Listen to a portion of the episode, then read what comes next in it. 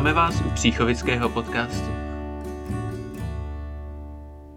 Tématem minulého dílu byl Zelený čtvrtek. Dnes se budeme věnovat dalšímu dni svatého týdne, Velkému pátku.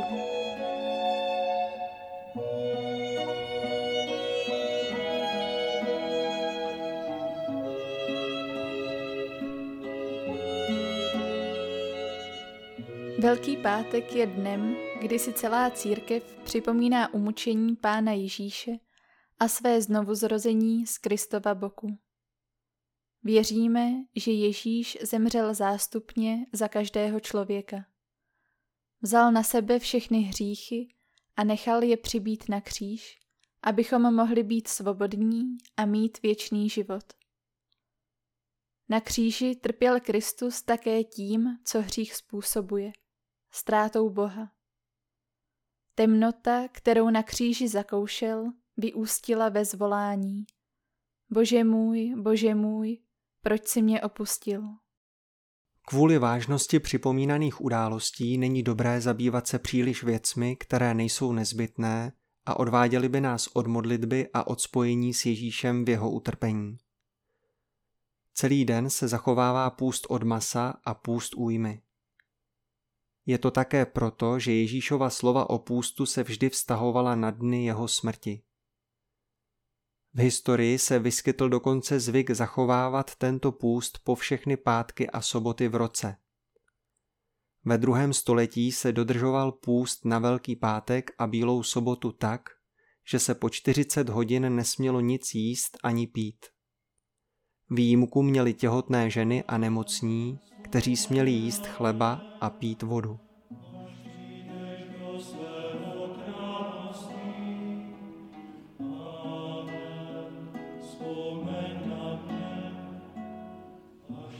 Na Velký pátek začíná novéna k božímu milosrdenství. Pán Ježíš ji naučil svatou Faustinu Kovalskou roku 1936 jako přípravu na svátek božího milosrdenství. Požádali, aby po devět dní přiváděla duše k prameni jeho milosrdenství, aby načerpali síly, osvěžení a všechny milosti. Každý den touto modlitbou předkládáme Bohu různé skupiny lidí a modlíme se za ně korunku k božímu milosrdenství.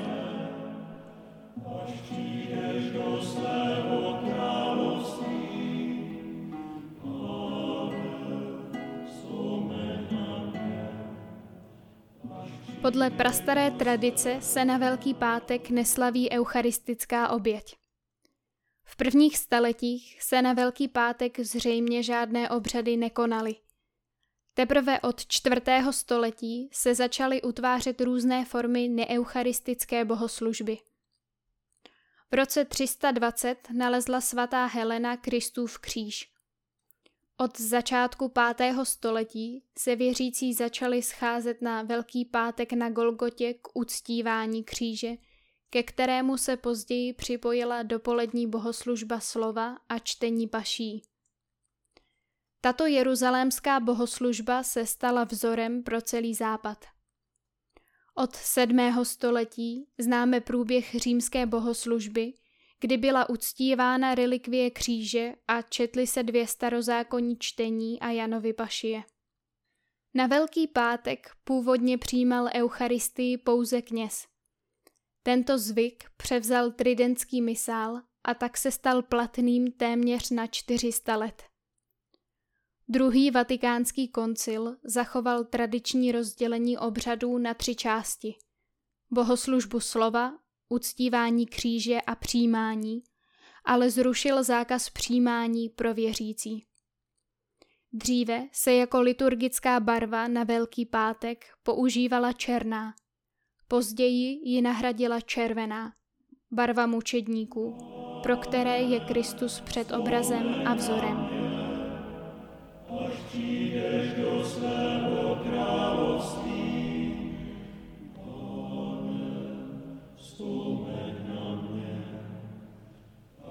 Podle evangelií zemřel Ježíš ve tři hodiny odpoledne. Proto se doporučuje, aby velkopáteční obřady začínaly právě v tento čas. Jak už bylo řečeno, mají tři části.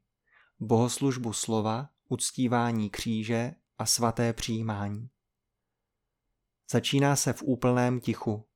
uvědomujeme si, že Kristus trpěl za hříchy všech lidí a že i my jsme k jeho bolestem přispěli. Kněz pozdraví oltář prostrací. Je to hluboká úklona, při které si celebrant lehne tváří k zemi. Tento postoj vyjadřuje naprosté ponížení, pokoření a odevzdání se. Gesto prostrace bylo převzato z byzantského císařského dvora. Ostatní věřící klečí a modlí se.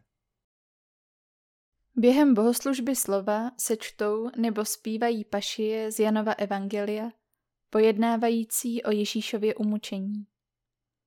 Slovo pašie pochází z latinského pasio, to znamená utrpení. Při čtení se sedí, pouze po slovech o Ježíšově smrti poklekneme a chvíli se v tichu modlíme. Bohoslužba slova je zakončena starobilými přímluvami. Prosíme za církev a za celý svět, za věřící i nevěřící, protože Ježíš zemřel za všechny lidi, i za ty, kteří ho neznají.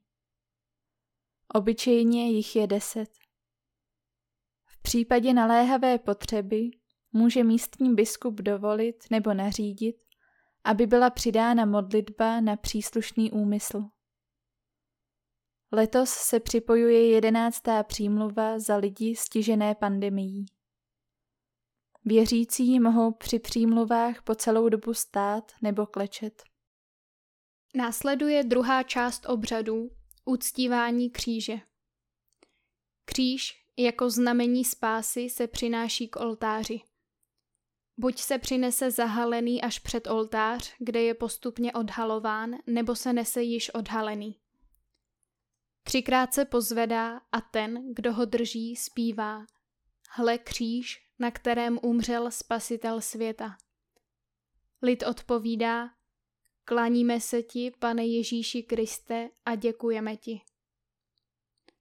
Potom všichni přistupují a vzdávají kříži úctu prostým pokleknutím nebo jiným vhodným způsobem. Letos je tato část kvůli hygienickým opatřením vynechána. Po skončení obřadů může být kříž vystaven před oltářem, kde jej bude možné uctít individuálně. Poslední částí obřadu je svaté přijímání.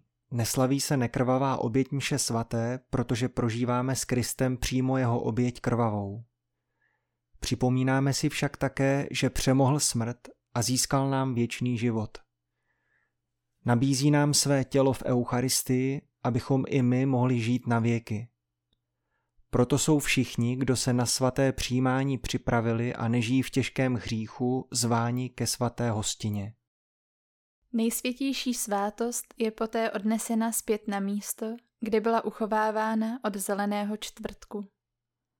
Toto místo se tradičně upravuje tak, aby připomínalo boží hrob. Je možné zde se trvat v tiché modlitbě až do slavnosti z mrtvých vstání páně.